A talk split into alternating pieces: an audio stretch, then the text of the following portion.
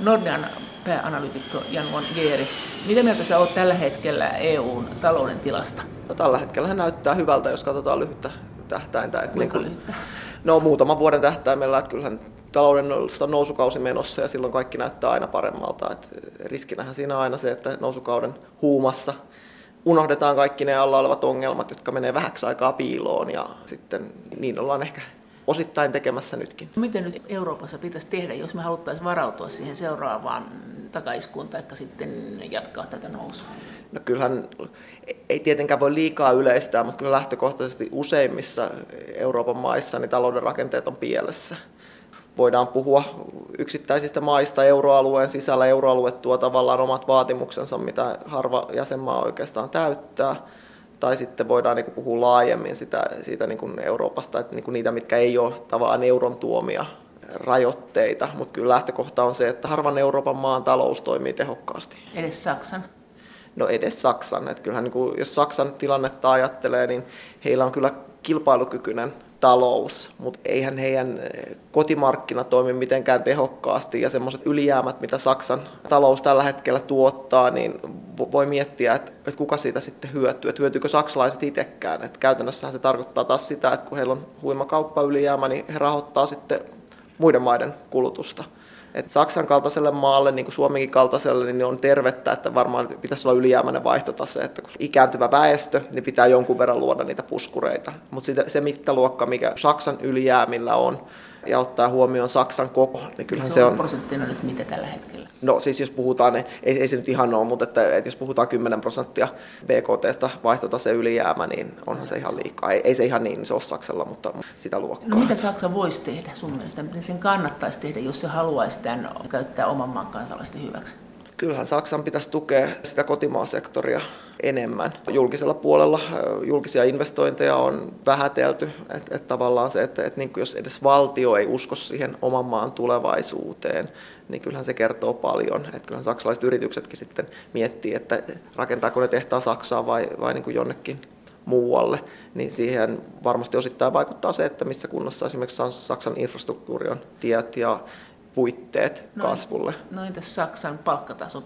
Sitähän aina sanotaan, että siellä pitäisi nostaa palkkaa, mutta eihän valtio voi mennä nostamaan yrityksissä palkkaa, ellei sitten lainsäädännöllä. Siis pitäisikö siihen nyt sitten nostaa palkkatasoa julkisella puolella? No mun mielestä ei, ei sen pitäisi lähteä niin suunnannäyttäjäksi, että mun mielestä palkanmaksuvara lähtee tuottavuudesta, mutta että, että jos Saksassa yrityksillä menee hyvin, heillä on varaa nostaa palkkaa, niin kyllä silloin tämän yrityksen menestyksen pitäisi heijastua palkkatasoon. No mitäs muut maat EU-ssa? Mitkä, mitkä sinusta pomppaa siellä niin kummallisuuksina erikoisesti taloudenpidossansa?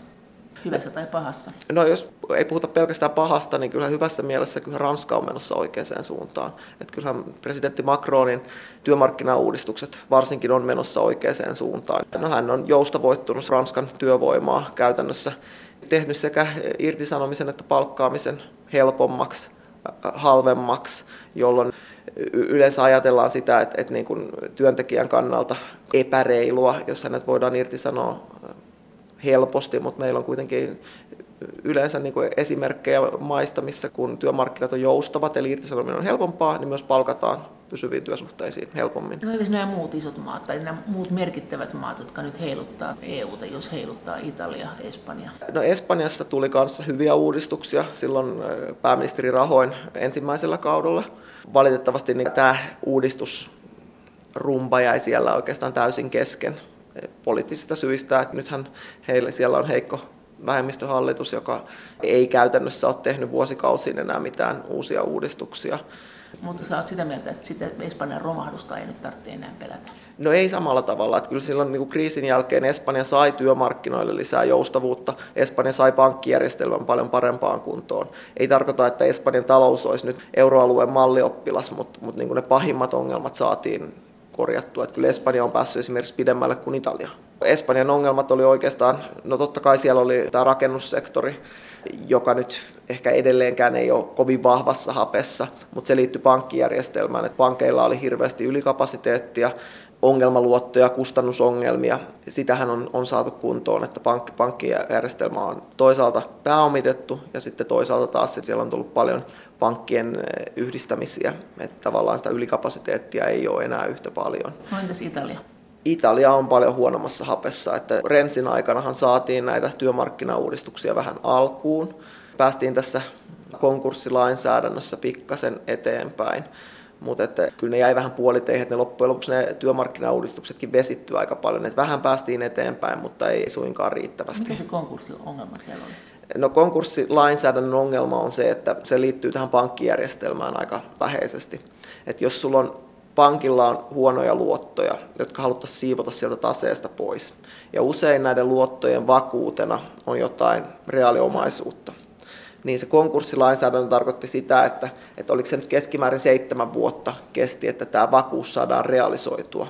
Niin siitä on aika helppo lähteä niin kuin arvioimaan se, että, että niin kuin voidaanko tätä huonojen luottojen ongelmaa hoitaa nopeasti siivota niitä luottoja pois, jos se vakuuden realisoinnissa kestää seitsemän vuotta. No miten sä näet sen Italian pankkijärjestelmän? Kuinka iso ongelma se on siihen nähden, että jos Euroopassa halutaan pankkiunioni, niin pankkiunionin ehtohan on ainakin Suomen mielestä se, että pankkien pitää olla semmoisessa kunnossa, että ne ei heti kaadu, jolloin tämä yhteisvastuu ei heti laukea. Että siinä on muun muassa Suomen pankit, Nordea, myös takaamassa näitä talletussuojaa näyttää, että se on lähes ylitsepääsemätön ongelma tällä hetkellä. Että jos ajatellaan, että se pankkiunionin kolmas pilari, se yhteinen talletussuoja tulisi, niin ei, ei se nyt näytä semmoinen täytenä ratkaisuna, niin ei näytä tulevan, että, että, että niin kuin siitä tulee vain jonkunlainen heikko välimuoto näin näkyy. Pankkiunionin siitä talletussuojasta. Että. Pankkiunionin perusideahan on se, että siinä ovat jäseninä kaikki euroalueen maat ja lisäksi ne EU-jäsenmaat, jotka haluavat osallistua pankkiunioniin. Ja se aikoinaan perustettiin vastauksena rahoituskriisiin, mutta onko pankkiunionista mitään hyötyä, jos siihen ei tule tätä talletussuojaosuutta? Nordean pääanalyytikko Jan von Geri. On sitä mitään hyötyä. Että siinähän on kolme pilaria. Että ensimmäinen on se yhteinen valvonta. Sehän meillä on aika hyvin paikallaan. Mutta eikö meillä ole tavallaan, meillähän on ollut jo valvontoja. Uskot, miten, minkä takia tämä valvonta nyt olisi niin kauhean hyvä, kun oli just tämä pankkivalvonta – ennen tätä suurta pankkikriisiä, joka san, jolloin oltiin niin kuin, että joo, ei tässä mitään, kaikki on hyvin, sitten oho, pankit menee nurin. Sitten meillähän on Baselkin. Mihin me tarvitaan vielä jotakin pankkivalvontaa, etenkin kun tämä pankkivalvonta, nämä stressitestit menee ainakin pieleen? No siellä on, siellä on aika paljon tämmöistä liikkumavaraa siitä, että, että niin kuin miten tämä valvonta tapahtuu. Että, että se, mitä tämä valvonta nyt toivottavasti olisi tuomassa, että on yhteiset pelisäännöt, että kaikki pankit toimii silloin samoilla säännöillä.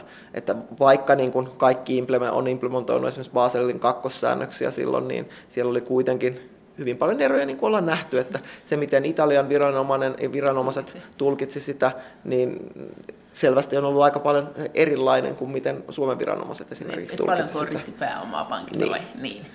Mutta että kyllä tämä, tämä tota vähän vesittyy tämä valvonta-aspektikin siinä mielessä, että nythän EKP ehdotti sitä, että miten näiden ongelmaluottoja tultaisiin jatkossa kohtelemaan.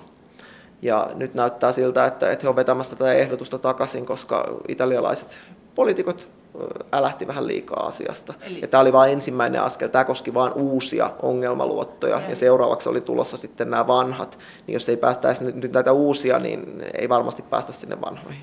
Se EKPn ehdotus uusista oli se, että, että oliko se muistaakseni kahden vuoden aikana, kun tuli tämmöinen ongelmaluotto, niin se pitäisi käytännössä alaskirjata kokonaan pois. Se jää pankin tappioksi sitten. Joo, ja sitten voihan olla, että sitten jos sitä saadaan perittyä, niin, niin sitten sieltä saadaan hyvää, mutta että siellä ei olisi tämmöistä niin kuin epävarmuutta.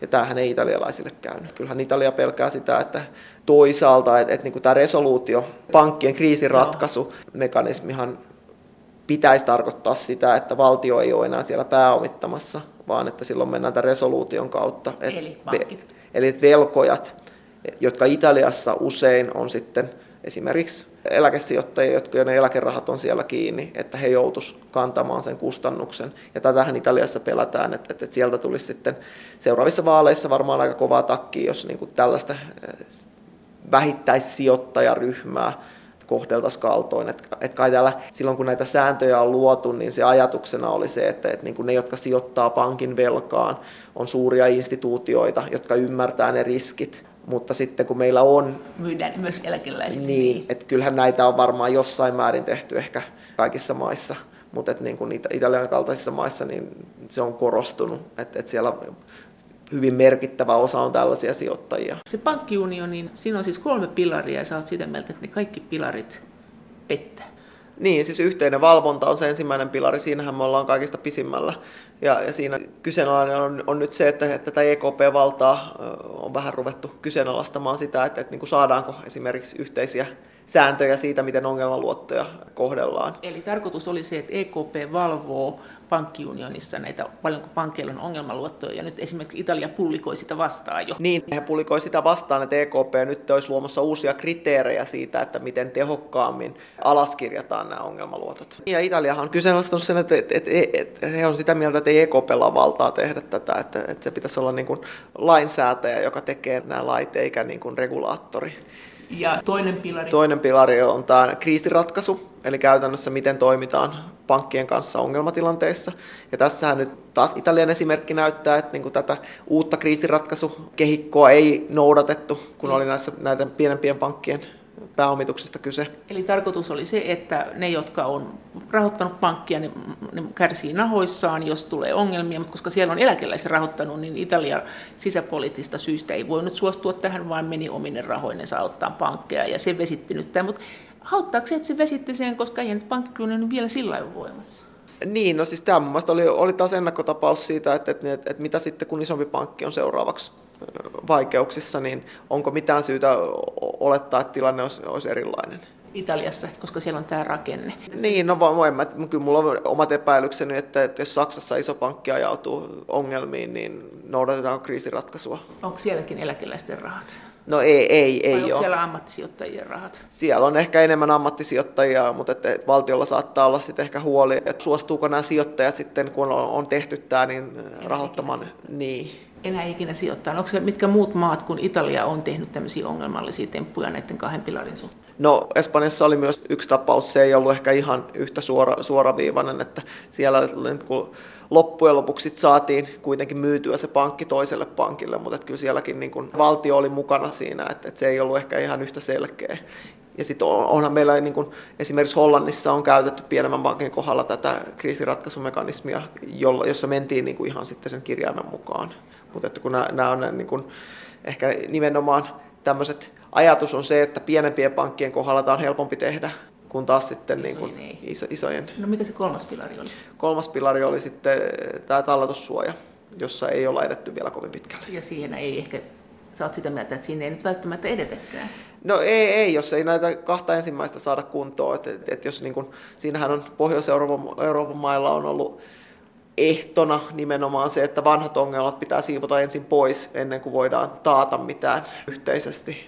Mutta kannattaako sitten Suomen tai pohjoisten maiden olla sellaisessa pankkiunionissa, jossa on näin paljon ongelmia?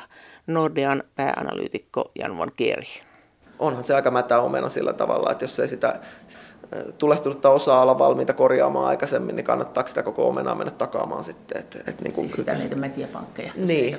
Suomihan on pankkiunionissa ja mun mielestä Suomen Mutta kannattaa... Eihän se nyt tavallaan, onko se homma on kesken? Se homma on kesken. vasta niin kuin lupa, että me ollaan? No siis kyllä me ollaan pankkiunionissa, se on selkeää. Voidaanko me hypätä sieltä pois? No se ei ole mun mielestä realistinen niin vaihtoehto. Mutta me voidaan viivyttää sitten vai? No me voidaan, mun mielestä se oikea tapa on pyrkiä vaikuttamaan siihen, että mä haluaisin, että siitä tulisi niin kuin tehokas pankkiunioni, koska mä uskon, että tehokas pankkiunioni olisi niin kuin Euroopan tulevaisuuden kannalta positiivinen, mutta se pitäisi nimenomaan sisällään sen, että tällaiset Italian poliitikot ei pääse siellä huutelemaan ja vaikuttamaan. Et mun mielestä se, siihen Suomen ei kannata mennä mukaan, että, että Italia vesittää ensin, tai ei pelkästään Italia, mutta mutta niin kuin, no Italia on varmaan ollut se jäänäkään, mutta kyllähän niin kuin Etelä-Euroopassa niin kuin yleisesti. Selvällä suomen kielellä sä sanot nyt näin, että Suomen kannattaa viivyttää sitä, että, että tämä niin kuin realisoituisi nämä pankkiunionin sitoumukset. No mun mielestä Suomen pitää aktiivisesti pyrkiä vaikuttamaan siihen, että saadaan tämä pankkiunioni toimivammaksi. Mun mielestä Suomi ei ole nyt sitoutunut vielä niin kuin mihinkään, eihän, eihän Suomi takaa siellä kenenkään No mitä sä oletat, että koska Italian pankit olisi siinä kunnossa, että, että me voitaisiin lähteä keskinäisiin vastuisiin pankkiunionissa, mikä oli se perusidea? No mun, mielestä, mun mielestä silloin pitäisi saada nähdä, niin kuin, että viimeaikainen käänne on ilman muuta huonompaan suuntaan se, että jos ei lähdetä aktiivisesti parantamaan sitä tilannetta, Joo. niin silloin kestää varmasti vuosikaudet. Siis kymmeniä? No en tiedä kymmeniä, mutta että sanotaan, että helposti viidestä kymmeneen vuoteen. No miten kun Nordea muutti Suomeen Ruotsista, niin sitähän kuitenkin sanottiin, että Nordea muutti pankkiunionin perässä Suomeen, että, että hurraa, jos meille tulee joku kupru, niin maksajia löytyy ympäri EUn, plus sitten pankkiunionissa nämä pankin omat pääomavaatimukset suhteessa siihen, mitä se nyt lainaa ulospäin, niin ne on pienemmät kuin esimerkiksi mitä Ruotsi oli siellä ideoimassa, eikö se näin mennyt? No mä en ota kantaa siihen itse Nordean tilanteeseen, mutta sillä tavalla, että pankki, joka toimii pankkiunionissa ja toimii muissa maissa, maissa tavallaan, niin on helppo ymmärtää sillä tavalla, että, että jos on vain yhdet säännöt, joita tämä tarvitsee niin kuin noudattaa sen sijaan, että on niin kuin monet säännöt. Ja kyllähän se on totta, että jos miettii esimerkiksi Pohjoismaiden kaltaisia maita, että sulla on yhdessä maassa toimiva pankki, millä on sitten kuitenkin suhteellisen iso tase, niin se, että, että tämä riski keskittyisi yhteen maahan versus että pankkiunionin laajemmille hartioille, niin onhan siinä aika suuri ero. Mutta se, se resoluutio, eli pankkien kriisiratkaisu, kehikossahan on hyvä muistaa se, että, että siinähän ei ole tarkoitus tulevaisuudessa, että valtiolta tulisi rahaa ollenkaan. Siinä on tarkoitus tehdä se bailin, eli käytännössä, että pankkien velkojat pois lukien ne tallettajat, jotka on sitten talletussuojan piirissä, niin että käytännössä heidän velkansa konvertoidaan osakepääomaksi. Eli vaihdetaan, että, että, niin kuin se, että, että jos sä oot aikaisemmin omistanut velkakirjan, joka olisi maksettu sitten takaisin, niin se muuttuukin osakkeeksi. Ja osakkeessa on lähtökohtaisesti paljon suuremmat, suuremmat riskit, että, että osakkeenomistajille maksetaan takaisin viimeiseksi. Ja jos me oltaisiin katsottu tässä eurokriisin, finanssikriisin aikana, jos meillä olisi ollut nämä säännöt voimassa, niin siellä ei olisi ollut kovin montaa tapausta, missä olisi tarvittu ulkopuolista pääomitusta enää ollenkaan. Eikö, eikö tämä sun homma on nyt, että seuraat niin kuin tavallaan maailmanpolitiikkaa ja mitä tästä voi aiheutua millekin? Kyllä se menee näin. No, Yhdysvaltojen ja EUn kohtalon yhteys. Siitähän nyt on puhuttu viime aikoina, mutta miten sä sen näet? Kun siellähän nyt on aika kiinnostavia asioita, jotka saattaa heijastua EU-hun, että tai heijastuu tietenkin tämä TTIPin kaatuminen, tämä USA ja EUn välisen vapaakauppa- ja investointisuojasopimuksen kaatuminen, oli tietysti kiinnostava, joskin jollain lailla ehkä odotettu, koska alkoi olla jonkunnäköistä TTIP-väsymystä täällä puolella Atlantin ja varmaan sielläkin puolella. Ja sitten tietysti nämä protektionismin aallot ja sitten nämä kauppasota, joka on tietysti vähän samaa asiaa, niin miten sä näet, miten siis USAn talous ja USAn teot ja meidän keskinäiset suhteet heijastuu meihin ja ehkä maailmantalouteen ja sitten taas meihin. Kyllähän ne heijastuu vahvasti, että, että se, niin kun, jos protektionismi on oikeasti nousussa, niin siitä kannattaa olla huolissaan. On se nousussa. No kyllä se, jos, niin. Se, on, se oli nousussa ennen Trumpia. Jos katsotaan kauppaa rajoittavien tekijöiden määrää, niin ne, ne oli oikeastaan jo nousussa ennen Trumpia. Ja protektionismi on siis sitä, että suojataan kotimarkkinoita ulkomarkkinoilta tulleilla, tai sitten keksitään jotakin, että kun teillä on tuommoiset siniset pyörät autossa, niin täällä pitää olla punaiset, ja te ette pääse meidän markkinoille. Jotain tämmöistä. Sen tyylistä, joo. Mutta että varsinkin Suomi korostuu oikeastaan tuossa, että Suomi elää kuitenkin kaupasta. Mä en ole vielä hirveän huolissani niin kauan, kun, kun tämä nokittelu on Kiinan ja Yhdysvaltojen välistä. Mutta että jos EU vahvemmin joutuu tähän mukaan, niin kuin esimerkiksi on jo joutunut näiden teräs- ja alumiinitullien kautta, niin sitten, sitten tässä niin puhutaan suuremmista asioista. Nyt, nyt nämä toimet, mitä on ilmoitettu Kiinan ja Yhdysvaltojen välillä, niin ne melkein hukkuu sinne virhemarginaaliin, vaikka ne toteutuskin niin kuin kasvumielessä, nyt kun ollaan niin kuin nousukaudella. Mutta se toinen huolenaihe on se, että, että niin kuin nyt, jos protektionismi nousee tällä tavalla nousukaudella, yleensä se materialisoituu vahvasti silloin, kun taloudella menee huonommin. Niin jos nyt nousukaudella tehdään näin, niin tilannehan voi kärjistyä aika paljon lisää laskukaudella. Olettaen, että siellä on sama presidentti Yhdysvalloissa edelleen. Ja sama idea. No luuletko että se auttaa? Että se protektionismista kuitenkin sanotaan, että jos maalla menee huonosti, niin se esimerkiksi kehittyvillä mailla, niin on ihan hyvä idea jos ei vielä mene siis hyvin, niin pitää sellaista protektionismin muuria, että se oma talous pääsee suojassa kasvamaan ja kehittymään. Mun mielestä on ihan täysin eri asia puhua kehittyvästä pienestä taloudesta, jossa niin kuin joissain tapauksissa voi olla perusteita antaa sen kotimarkkinan kehittyä, kun sitten taas jättimäisistä talousmahdeista, jos, jos niin kuin Yhdysvalloissa, jos Trumpin politiikkaa ajattelee, niin hän haluaa suojella sektoreita. Hän kuvittelee, että, että niin kuin työpaikat, jotka on joskus lähtenyt Aasiaan, että ne palaa takaisin tämän protektionismin seurauksena, kun jos niin kuin ajatellaan, että niitä työpaikkoja ehkä palaisi takaisin, niin ei niitä ainakaan ihmiset siinä vaiheessa tekisi. Että, että niin kuin ne ehkä joskus hävisi sinne Aasiaan työntekijöiden muodossa, mutta että, että niin kuin Tulee koneina takaisin. koneina takaisin varmasti että suurelta osalta. Että kyllähän niin kuin näennäisesti voidaan suojella yhtä tiettyä sektoria, mutta että sitten jossain muualla tulee tappiota. Että esimerkiksi... Mutta USAssahan menee hyvin, siellä menee paremmin kuin eu Siellähän on tuotanto kasvaa enemmän ja talous kasvaa enemmän.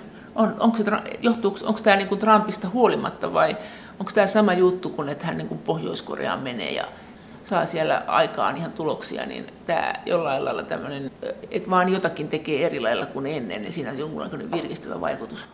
No on se, kun siis, kyllähän Trump on vauhdittanut kasvua. Että kyllähän silloin aika nopeasti vaalien jälkeen nousi ajatus siitä, että, että huomio keskittyi näihin hänen hyviin tai talouden kannalta positiivisiin seikkoihin. Ja kyllähän hän sai sen suuren, no verouudistus on ehkä aika pitkälle sanottu, koska siinä ei uudistettu verojärjestelmää niin paljon, että se oli enemmänkin verojen alentamista kuin verouudistusta, mutta verouudistuksena siitä puhutaan, niin kyllähän se tukee taloutta lyhyellä aikavälillä. Että, että niin kuin, sehän saatiin tuossa vuodenvaihteessa maaliin, eli käytännössä se suurin palikka, mistä Trump puhuu kaikista eniten, oli se, että yritysverotusta alennettiin. Mutta samalla alennettiin kotitalouksien tuloverotusta, ja sitten samalla muutettiin tätä kansainvälistä eh, yritysverojärjestelmää, että, se, että niin kuin Yhdysvallathan oli täysi poikkeus maailmantaloudessa, että siinä vanhassa järjestelmässähän Yhdysvallat pyrki verottamaan yhdysvaltalaisyritysten myyntiä riippumatta siitä, missä päin maailmaa se tapahtui. Ja lopputulos oli se, että, että niin kuin, eh, yhdysvaltalaiset yritykset ei kotiuttanut niitä voittoja koskaan, ne jätti ne sinne ulkomaille sen takia, että niitä olisi jouduttu maksamaan kaksinkertainen vero tavallaan, että se maksaa kerran siellä, siellä niin kohdemaassa ja sitten Yhdysvalloissa. Niin nyt he muuttu, muuttu tämmöiseen niin alueelliseen verojärjestelmään vihdoin, että maksetaan vain kerran se vero. Et se oli niin kuin ehkä tämän uudistuksen positiivisin elementti. Siinä, siinä kohdassa voidaan puhua uudistuksesta oikeasti. Mutta että muuten kun Yhdysvaltojen verojärjestelmä on täynnä porsaanreikiä ja, ja mahdollisuuksia ja puhutaan, että tarvitaan paljon niin kuin lakimiehiä, että kotitaloudetkin tarvii lakimiehiä veronpalautuksen laskemiseen ja, ja veroilmoituksen tekemiseen, niin tarkoitus oli yksinkertaistaa rajusti tätä verojärjestelmää, niin se, se jäi vähän niin kuin tekemättä. Nordean pääanalyytikko Jan von Geeri, sä oot kuitenkin sanonut, että 2020 tämä Amerikan, sä et puhunut kai taantumasta etkä lamasta, sanoit, että kasvu pysähtyy. Ei, kyllä mä, kyllä mä oon puhunut taantumassa 2020, että Taantuma on kuitenkin prosentuaalisesti tarkoittaa sitä, että kasvu joka menee negatiiviseksi. Menee negatiiviseksi menee käytännössä. Niin, että se pienenee. Joo, eli talouden koko pienenee. Joo. Ja äh, sä oot sanonut, että tämä tulee tapahtumaan Yhdysvalloissa vuonna 2020, Suomessa vuonna 2020 joulukuussa. Joo, tai, tai avotaloudet kaupasta vahvemmin riippumaiset, kuten Suomi tai Saksa, meni sinne taantumaan silloin 2020 lopulla jo, ja sitten euroalue kokonaisuutena, joka ei ole ihan yhtä heilahteleva kun monet yksittäiset taloudet niin tulisi vähän myöhemmin. No miten se, mihin se perustat? Tämä on hurja ennustus. Onko se yleensä onnistunut näissä? no vaikka mä oon 15 vuotta ollut tässä niin kuin alalla, niin mä en ole hirveän montaa syklikäännettä ehtinyt vielä, vielä niin kuin ennustaa. Että tämä taitaa olla ensimmäinen tämmöinen käänne, mitä mä itse ennustan. Että silloin kun edellisen kerran tuli tämä käänne, niin mä taisin keskittyä vähän enemmän niin kuin vahvemmin ma- markkinoihin, mutta että, että nyt katsotaan mitä käy, mutta mihin tämä perustuu, niin tämä perustuu tuottokäyrän signaaleihin. Eli tuottokäyrä on korkomarkkinoilla eri pituisten korkojen välinen erotus. Eli Yhdysvalloissa, jos katsotaan 50-luvun jälkeen, niin joka ikistä taantumaa on ennakoinut se, että tuottokäyrä on kääntynyt laskevaksi, eli pitkät korot on matalampia kuin lyhyet korot. Ja tähän historialliseen linkkiin perustuu tämä, että jos nyt katsotaan, että, että niin kun, nythän tuottokäyrä ei ole kääntynyt vielä. Että yleensä se käännepiste on ollut sellainen, että jos se tapahtuu, niin silloin historian valossa ainakin näyttää hyvin todennäköiseltä, että taantuma on mikä, tulossa. Mikä mekaniikka siinä on? Minkä takia siis sitten näiden korkojen nämä suhteet muuttuu? No yle, yleensä tämä tuottokäyrä on nouseva sen takia, että pidempiin korkosijoituksiin yleensä liittyy suurempi riski. Ja no. sijoittajat vaatii sitten sen takia Isompaa sitä korkoa. korkeampaa Joo. tuottoa. Tämä on se sijoittajan näkökulma. No. Taas korkosuojajan näkökulmasta, että, että taas niin kuin yritys, joka haluaa kiinteätä korkoa, niin on valmis maksamaan preemion siitä korkeamman koron muodossa, että pitää saa varmuudet niistä no. korkokustannuksista. Että et, niin nämä molemmat tukevat sitä samaa seikkaa, että sen takia tuottokäyrä on keskimäärin nouseva. Ja, ja nyt sitten jos, jos niin kun ajatellaan sitä, että minkä takia se tuottokäyrän kääntyminen yleensä ennakoi taantumaa, niin yleensä kun lyhyet korot nousee, niin ne nousee sen seurauksena, että rahapolitiikkaa kiristetään. Eli kun keskuspankki kiristää rahapolitiikkaa, niin se nostaa lyhyttä päätä. Ja tämähän kiristää niin kuin talousympäristöä. Sen rahapolitiikan kautta, sehän on keskuspankin ajatuskin, että korkeampi korko jarruttaa taloutta, jotta niin kuin inflaatiopaineet ei nousisi. nousisi. Ja yleensä tässä käy niin, että kun rahapolitiikka kiristyy, niin taantumariski kasvaa. Ja sitten samaan aikaan siellä pitkässä päässä niin markkinoilla ruvetaan jo hinnoittelemaan, että, että nyt, nyt niin tämä korkeampi lyhyt korko, se jarruttaa taloutta, niin ehkä se lisää sitä taantumariskiä ja tämä kun heijastuu sitten pitkässä päässä, niin, niin se pitkä korko painuukin lyhyen alapuolelle. Tämä on niin se markkinasignaali. Sitten onhan meillä, meillä niin kuin jos ajattelee ihan niin kuin pankkijärjestelmän kautta sitä, että, että niin kuin pankit perinteisesti on, on tehnyt rahaa sillä tavalla, että otetaan rahaa sisään, jolla maksetaan lyhyttä korkoa, niin kuin esimerkiksi talletuksia. Ja sitten lainataan pitkää ulos yrityksille esimerkiksi, joka on sitten pidempää rahaa. Niin sitten jos ajattelee pankkijärjestelmän kautta sitä, että jos se lyhyt korko nouseekin pidemmän niin kuin yläpuolelle, niin pankithan ei enää tällä logiikalla teekään rahaa. Jos sulla on se lyhyt korko ja ota, keskuspankki nostaa korkoa, koska se on sitä mieltä, että nyt ylikuumenee, niin onko se sitten niin, että ne, jotka on sijoittanut sinne pitkään korkoon, ne on valmiita ottamaan pienemmän hyödyn siitä, koska ne ajattelee, että tämä on kuitenkin luotettavaa tuloa ja että nyt, nyt alkaa lama itse asiassa se, se, se, se ei mene ihan noin, vaan se menee niin kuin enemmänkin niin, että ne, jotka on nyt siellä istuu riskin päällä esimerkiksi osakemarkkinoilla, Joo. niin heitä rupeaa epäilyttämään, että niin kuin jatkuuko tämä kasvu. Joo. Ja osa heistä toteaa, että nyt on parempi siirtää, ottaa, siirtää, niin siirtää rahat turvallisempaan korkosijoitukseen. Ja, ja he sitten myy niitä osakkeita ja ostaa sitä pitkää korkoa. Ja sitten se, se niin kuin korkomarkkinoilla toimii näin, että, että kun kysyntä lisääntyy, niin hinta nousee käytännössä ja korko laskee. Nordean pääanalyytikko Jan von Geeri. Miten tämän Euroopan korkotilanteen kanssa käy? Nythän meillä on ollut tosi matalat korot, tai mitä miinoja tämä aiheuttaa. Tosi kivaa tietysti, että saa halvalla lainaa, mutta eikö tämä ole sanottu, että tätä pitäisi nyt nostaa tätä korkoa, että olisi pelivaraa tehdä jotakin sitten kun tulee seuraava taantuma, plus että tässä on nyt saanut lainaa sellaiset yritykset, jotka ei missään nimessä niiden olisi tarvinnut saada lainaa niin halvalla. Niin, kuinka hyvin tämä regulaatio on sitten purru siellä, että on, on niin kuin estänyt tätä kehitystä. Että tuosta meillä nähdään sitten, kun tulee seuraava niin kuin laskusuhdanne, että, että kyllähän niin kuin ehkä anekdoottien perusteella näyttää siltä, että Yhdysvalloissa taas on lainoitettu vahvemmin sitten näitä huonomman luottokelpoisuuden yrityksiä kuin, kuin Euroopassa, mutta varmasti sitä on Euroopassakin tapahtunut ja sehän on yksi tämän rahapoliikan välitysmekanismi tavoitekin, että mihin keskuspankki pyrkii, että, että nimenomaan riskipitoisempiin sijoituksiin tulee enemmän rahaa, kun keskuspankki ostaa pois ne turvallisemmat sijoitukset. Mutta että, että ideanahan ei ole tietenkään se, että rahoitetaan sellaisia projekteja, jotka, jotka on niin kuin täysin tuhoon tuomittuja. No, vaan, että... Ollaanko me tehty sitä? Näyttääkö sinusta? Ja miltä, miltä sinusta näyttää nämä kaikki nämä investointirahastot, sun muut, jotka työntää sinne markkinoille sit vielä vähän lisää rahaa?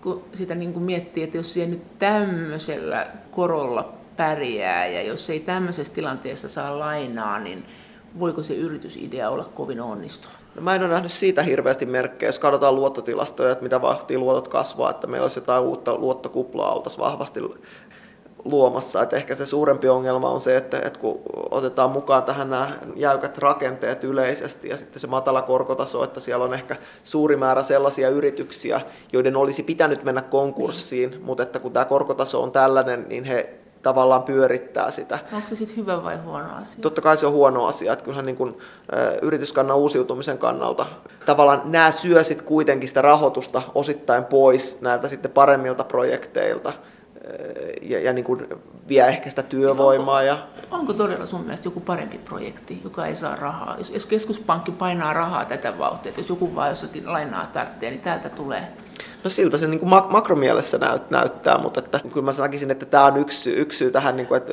minkä takia euroalueella tuottavuus on heikkoa. Että se ei vaan leviä samalla tavalla. Että, että niin kuin, mä näen, että Yhdysvaltojen järjestelmä, jossa niin kuin yrityksiä syntyy ja poistuu helpommin, niin johtaa helpommin siihen, että ne yritykset, jotka osaa tehdä jotakin hyvin, jotka menestyy, niin tukee sitä tuottavuuskasvua sitä kautta niin kuin sekä esimerkin kautta, että, että sitten se, että ne niin kuin tehokkaammin No Japanissahan on puhuttu näistä zombiyrityksistä, mutta että kyllä niin kuin, ehkä Euroopassakin voidaan puhua zombiyrityksistä, että ne, täällä on niitä zombeja jonkun verran. Miten tämä TTIP? Mitä sä luulet, että tästä tulee? tästä Yhdysvaltain ja EUn välisestä vapaakauppa- ja investointisuojasopimuksesta. Trump ei tykännyt siitä ja, Yhdysval- ja, ja tota, nyt sanotaan, että se on jäässä. Me tässä puhuttiin Ville Sinkkosen kanssa, joka oli sitä mieltä, että se siellä on niin semmoisena hileisessä pakasten rasiassa, että saattaa se sieltä vielä nousta. Niin, ehkä Trumpin jälkeen. Nythän ei näytä siltä, että, että jos me mietitään sitä, että kuinka vaikea se oli saada jo ennen Trumpia aikaan. Kyllähän niin kuin myös Euroopan päästä haluttiin tai oli aika paljon motkottamista monista niin kuin asioista, niin kyllähän se vaikeaa, tulee olla Trumpin aikana ainakin saada, mutta ehkä se on siellä hileisessä pakasterasiassa odottamassa, että Trumpin kausi päättyy. Ja... Mutta näet se siinä ollenkaan? Menikö se juna jo? Onko siihen nyt niin kuin kyllästytty? Tai pitäisikö sille keksiä joku tosiaan uusi nimi tai palastella se uudella tavalla? Tai miten tämmöisten kun nähän on kerran väsytty, niin kyllä se vaikea on kuvitella, että taas ruvettaisiin. Kun on niin kuin tavallaan tietokoneet sammutettu ja valot sammutettu ja ovet pantu lukkoon, niin aloittaa uudestaan. En, en mä usko, että se ainakaan tuossa muodossa tulee voimaan. Että kyllähän, kyllähän, mutta kyllähän niin kuin selkeästi että ollaan siinä ajassa, että jos me ajatellaan tällaista niin kuin globaalia vapaakaupan kehittämistä, niin siinähän ei ole tapahtunut melkein vuosikymmeniin yhtään mitään. Että se, mitä on tapahtunut, on niin kuin kahdenvälisiä tai sitten pienen joukon maita välisiä sopimuksia, mitä on saatu aikaan. Et meillähän oli aika, on, on ollut näitä globaaleita keskusteluita. Mutta sisäpoliittisestihan tuntuu kuitenkin, että se paine olisi nyt tämmöisiä tosiaan protektionismi, että on semmoinen globalisaatioväsymys. Että tämä, mitä sä sanot, voi olla, että olisi kauhean kätevää ja Suomelle, kun me ollaan tämmöinen, kun tehdään ulkomaankauppaa, mutta että kyllähän, eikö susta nämä suuret trendit on nyt? Etenkin jos tuo Kiina tuosta vielä vähän hyytyy, niin sekin ehkä vähän väsyy. Niin, ky- kyllä se siihen suuntaan on menossa. Kyllähän meillä on ollut näitä tota, EUn ja Japanin ja EUn ja Kanadan ja välisiä ja, ja niin kuin tuli sitten tämä Tyynemeren vapaakauppasopimus, vaikka Usein, Yhdysvallat niin. siitä lähti, lähtikin, niin tuli kuitenkin, että kyllähän meillä on, on esimerkkejä, että jossakin tapahtuu jotakin kuitenkin, että kaikki ei ole pelkkää protektionismia. Tämä menee vähän niin kuin kahdella rintamalla että toisaalta nousee tämä protektionismi, mutta sitten kuitenkin on, on niin kuin näitä kahdenvälisiä sopimuksia. Ja sitten on, täytyy muistaa, että meillä on Brexit tulossa, ja, ja niin kuin jos oletetaan, että se toteutuu, niin sehän laukaisee aikamoiset kauppaneuvottelut, ainakin missä Britannia on sitten mukana. He, he voi vaan toivoa ainakin, että, että niin kuin tämä kauppasopimusten, kahdenvälisten kauppasopimusten aika ei ole kokonaan takana. Ja katsotaan nyt, että, että miten, että, että tämähän nyt edellyttää, että Britannia ei jää tulliliittoon että tulee tämä niin sanottu kova brexitti, koska jos Britannia jää tulliliittoon, niin silloin he ei, he ei neuvottele itse, voi mennä neuvottelemaan muita sopimuksia, koska heitä sitoo silloin se tulliliitto. Nordean pääanalyytikko Jan von Geeri, no mitä sä sanot eurosta? No, jos... Oletko meidän pitänyt ylipäänsä perustaa koko euroa? Miten se siis kylmästi ajattelet? Mun mielestä ei näillä edellytyksillä, tai sinne olisi pitänyt vahvemmin, että, että niin kuin euroa perustettaessahan kyllähän perustajilla oli jo silloin mielessä, että tämä on niin kuin ensiaskel, että tämä vauhdittaa sitä loppuosaa. Mutta että, että kyllä mä tavallaan ymmärrän... Integraatiota. Niin. Että et, olisi niin suunnilleen yhteinen talousministeri, yhteinen verotus, yhteinen niin. kaikki, että oltaisiin tämmöinen tiukempi itse asiassa kuin Yhdysvallat. Niin. Et sanotaan, että et, et, jos silloin olisi annettu tämä tie, että näin me kuljetaan, niin sitten olisi voinut niin kuin sanoa ei. Että kyllähän niin kuin euro on Euroopassa tuonut hyviäkin ominaisuuksia osana EUta, vaikkei se niin kuin talousmielessä olekaan ollut mikään tämmöinen Paljonko sä luulet, että Suomi on siinä hävinnyt rahallisesti? Toi on hyvin, hyvin vaikea se, niin kuin sanoa mitään summaa, mutta että, että kyllä mä niin kuin melkein veikkaisin, että kyllä se miinusmerkkiseksi jää. Kauanko sä luulet, että euro on pystyssä, jos ajattelee taloushistoriaa? No mä en näe, että, että euron kohtalo olisi tässä niin kuin missään seuraavassa laskusuhdanteessa uhattuna. Nyt, miten luuletko, että on sadan vuoden päästä enää? No voi hyvin olla, että, että ei ole. Että, mutta että sanotaan, että mä luulen, että seuraava viiden vuoden päästä on, mutta että Onko seuraava niin? 15 vuoden päästä on ehkä suurempi kysymysmerkki, ainakaan nykymuodossa. Jos sanot, että nykymuodossa euroa ei ehkä, ole, ehkä ei ole enää 15 vuoden päästä, niin mi- miten se on muotoutunut sitten? No mun mielestä tässä on nyt se valinta, että kun euroaluetta on pakko tiivistää, ottaa sinne vahvemmin mukaan näitä poliittisen ja talousunionin elementtejä, tai sitten niin hyväksyä se, että pitkällä aikavälillä ei ole sitä tulevaisuutta. Ja kyllähän me toistaiseksi ollaan kuljettu siihen suuntaan, että ollaan otettu niitä elementtejä vähitellen mukaan. Siis näitä tiivistymiselementtejä, mutta nyt ei enää. Se on sisäpoliittisesti vaikea. No kyllähän nyt kesäkuulle odotellaan paljon, että, että Saksa ja Ranska löytäisi jotain yhteisymmärrystä. Mutta että... Ei, ei enää löydäkään. Ei, nyt näyttää, että se on vesi, vesittynyt siitä, että näyttää siltä, että, että se Saksan, tämä optimisti perustui siihen, että, että Martin Schulz oli se EUn yhdistäjä, ja nyt kun hän lähti sieltä Saksan hallituksesta tai ei, ei koskaan loppujen lopuksi päässytkään sinne, niin näyttää siltä, että se jäljelle jäänyt hallitus ei olekaan enää yhtä sitoutunut tähän euron tiivistämiseen. Tässä Riikka Pakarinen sanoi just viikko sitten, että pääministeri erityisavustaja, että Saksa on huomattavasti enemmän meidän kannalla kuin täällä Suomessa ymmärretäänkään. Tässä oletettiin, että nyt me, meitä oli Hollantia, Suomia, Ruotsia, Tanska ja Baltian maita, jolla oli tämmöinen tiukempi emun kehittämislinja. Ja sitten oltiin sitä mieltä, että kun Saksa ei ole nyt allekirjoittanut tätä paperia, niin nyt se on nähtynyt sinne Ranskan linjalle, löysemmälle linjalle, mutta Riikka Pakarin on sitä mieltä, että ei näin ole. Se samaa mieltä kanssa, kun oot seurannut näitä? Joo, mun mielestä se on nyt hyvä uskoa. Mä, mä uskon oikeasti sen, että Martin Schulz oli vahvasti mukana siellä.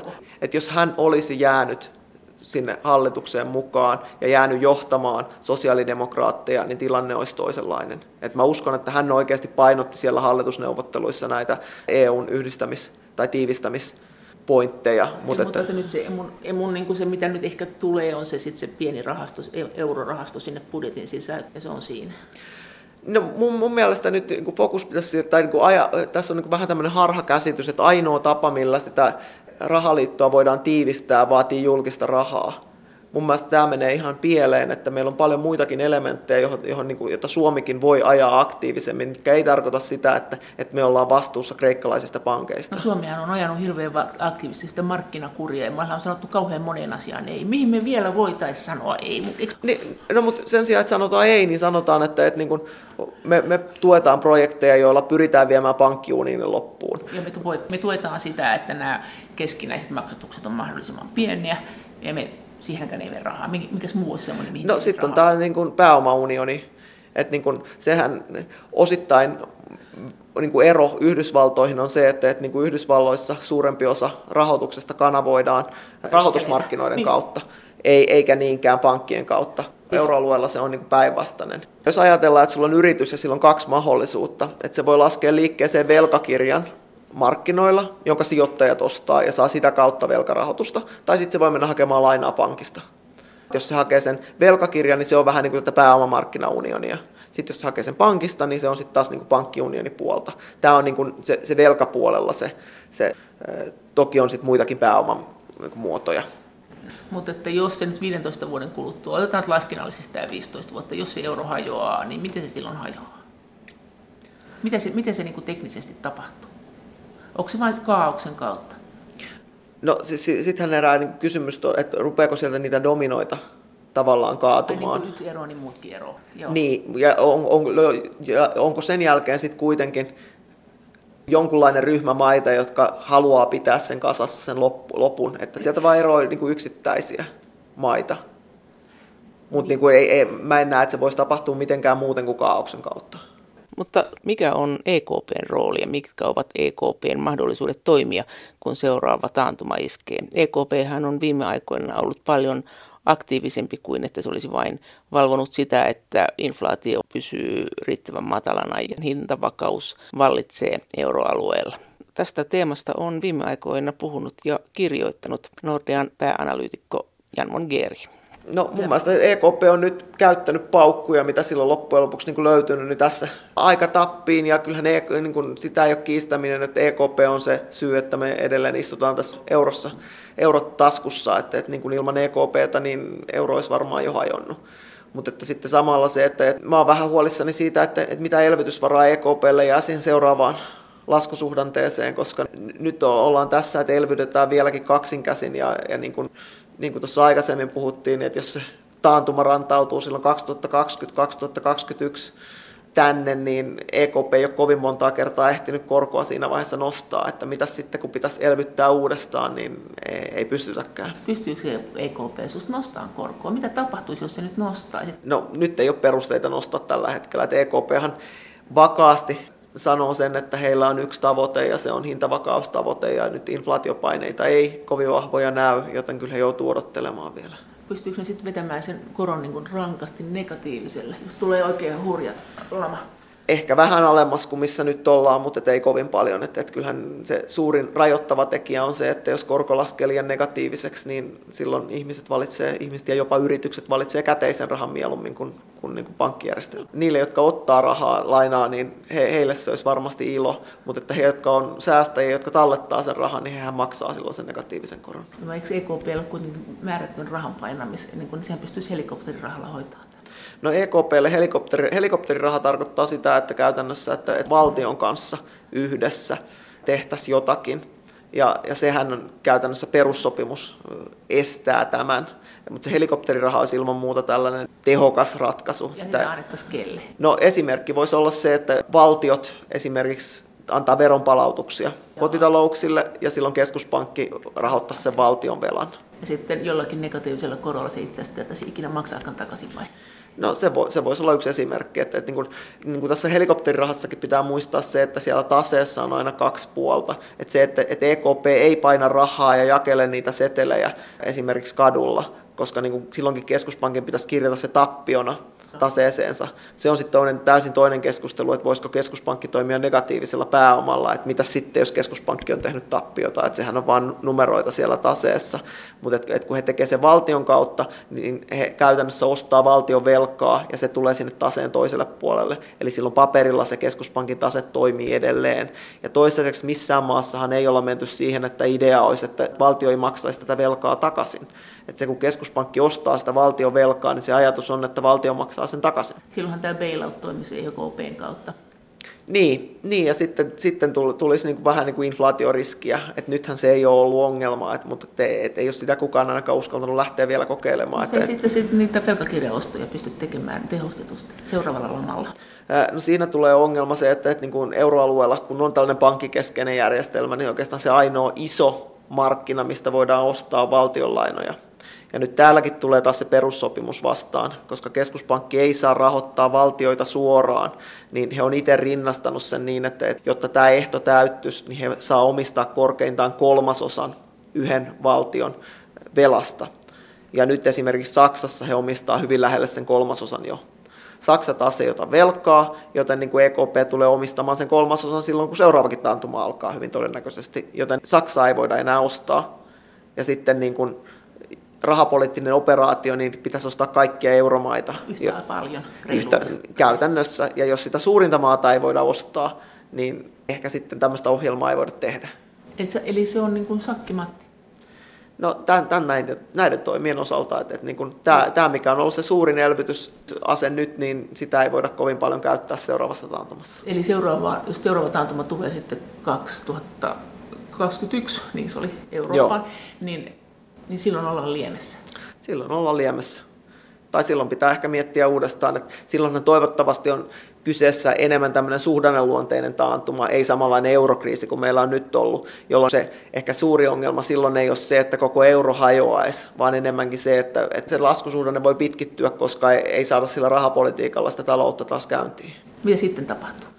Musta se on ongelmainen tilanne, sit jos mennään tähän pidempään laskusuhdanteeseen uudestaan. Silloin nousee pinnalle uudestaan nämä pankkien ratkomattomat ongelmat esimerkiksi Italiassa ja, ja kränämaiden välillä eh, ehkä lisääntyy ja, ja niin kuin sitten pitkään jatkuessaan siitä tulee sitten taas ehkä taas euronkin ongelma, että niin kuin haluaako esimerkiksi... Eh, Kaikki jo, maat olla eurossa. Niin, tai, tai just se, että, että niin kuin sanotaan, että jos jostain tulee painetta esimerkiksi Italialle laittaa pankkisektori pystyyn, niin ehkä siellä nouseekin poliittinen liikevalta, joka on sitä mieltä, että ei me haluta enää ottaa näitä sääntöjä vastaan. Tai jos ruvetaan silloin pitämään kiinni esimerkiksi julkisen talouden näistä äh, vajesäännöistä, ja, ja niin kuin Italian kaltainen maa on, on, on sitä mieltä, että, että meidän pitää nyt saada elvyttää finanssipolitiikalla, koska rahapolitiikkaa ei löydy.